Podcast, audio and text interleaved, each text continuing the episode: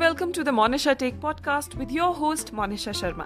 And this is the show about poetry, positivity, philosophy, motivation, introspection, storytelling and everything in between. So every Tuesday यानी हर मंगलवार को हम होंगे आप सभी से रूबरू तो चलिए आज के शो की शुरुआत करते हैं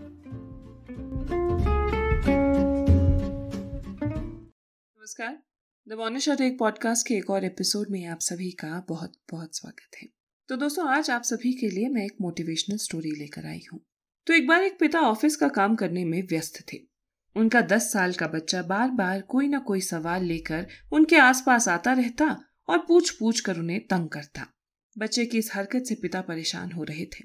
इसका हल निकालते हुए उसने सोचा, क्यों ना बच्चे को कोई ऐसा काम दे दूँ जिसमें वह कुछ घंटे उलझा रहे। उतने में मैं अपना काम निपटा लूँगा। अब की बार जब बच्चा आया तो पिता ने एक पुरानी किताब उठा ली। उसके एक पेज पर वर्ल्ड मैप बना हुआ था। उसने किताब का वह पेज फाड़ दिया और उस पेज के कई छोटे छोटे टुकड़े कर दिए। उन टुकड़ों को वह बच्चे को देते हुए बोला, ये पेज पर वर्ल्ड मैप बना हुआ था। मैंने इसे टुकड़ों में बांट दिया है। तुम्हें इन टुकड़ों को जोड़कर फिर से वर्ल्ड मैप तैयार करना है। जाओ इसे जाकर जोड़ो। जब वर्ल्ड मैप बन जाए तब आकर मुझे दिखाना। बच्चा वे टुकड़े लेकर चला गया। इधर पिता ने चैन की सांस ली कि अब कई घंटों तक बच्चा उसके पास नहीं आएगा और अब वह शांति से अपना काम भी कर पाएगा। लेकिन चार मिनट के भीतर ही बच्चा आ गया और बोला, पापा, देखिए, मैंने वर्ल्ड मैप बना दिया है। पिता ने चेक किया तो पाया कि मैप बिल्कुल सही जुड़ा हुआ था। उसने हैरत में पूछा, तुमने पूरा वर्ल्ड मैप इतनी जल्दी कैसे जोड़ लिया? ये बहुत आसान था, पापा।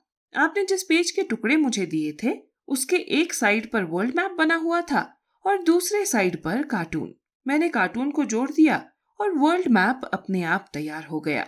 बच्चे की यह बात सुनकर पिता उसे बस देखता रह गया। दोस्तों, अक्सर हम कोई बड़ी समस्या आने पर उसे देखकर ये सोच लेते हैं कि समस्या बहुत बड़ी है और वो हल नहीं हो सकती। हम उसका एक पहलू देखते हैं और अपना दृष्टिकोण बना लेते हैं। जबकि उसका दूसरा पहलू भी तो हो सकता है। जहाँ से इस वर्ल्ड मैप की ही तरह उसका हल बेहद आसानी से निकल आए। इसलिए जीवन में जब भी समस्या आए तो हर पहलू देखकर उसका आंकलन करना चाहिए। कोई ना कोई आसान हल ज़रूर मिल जाएगा। तो दोस्तों, ये थी आप सभी के लिए आज की कहानी। उम्मीद करती हूँ कि आज का ये एपिसोड आप सभी को पसंद आया होगा। इसी तरह की और कहानियों के लिए आप मेरे पॉडकास्ट द मोनिशा टेक को यूट्यूब स्पॉटिफाई और फेसबुक पर सब्सक्राइब और फॉलो ज़रूर कीजिएगा। धन्यवाद।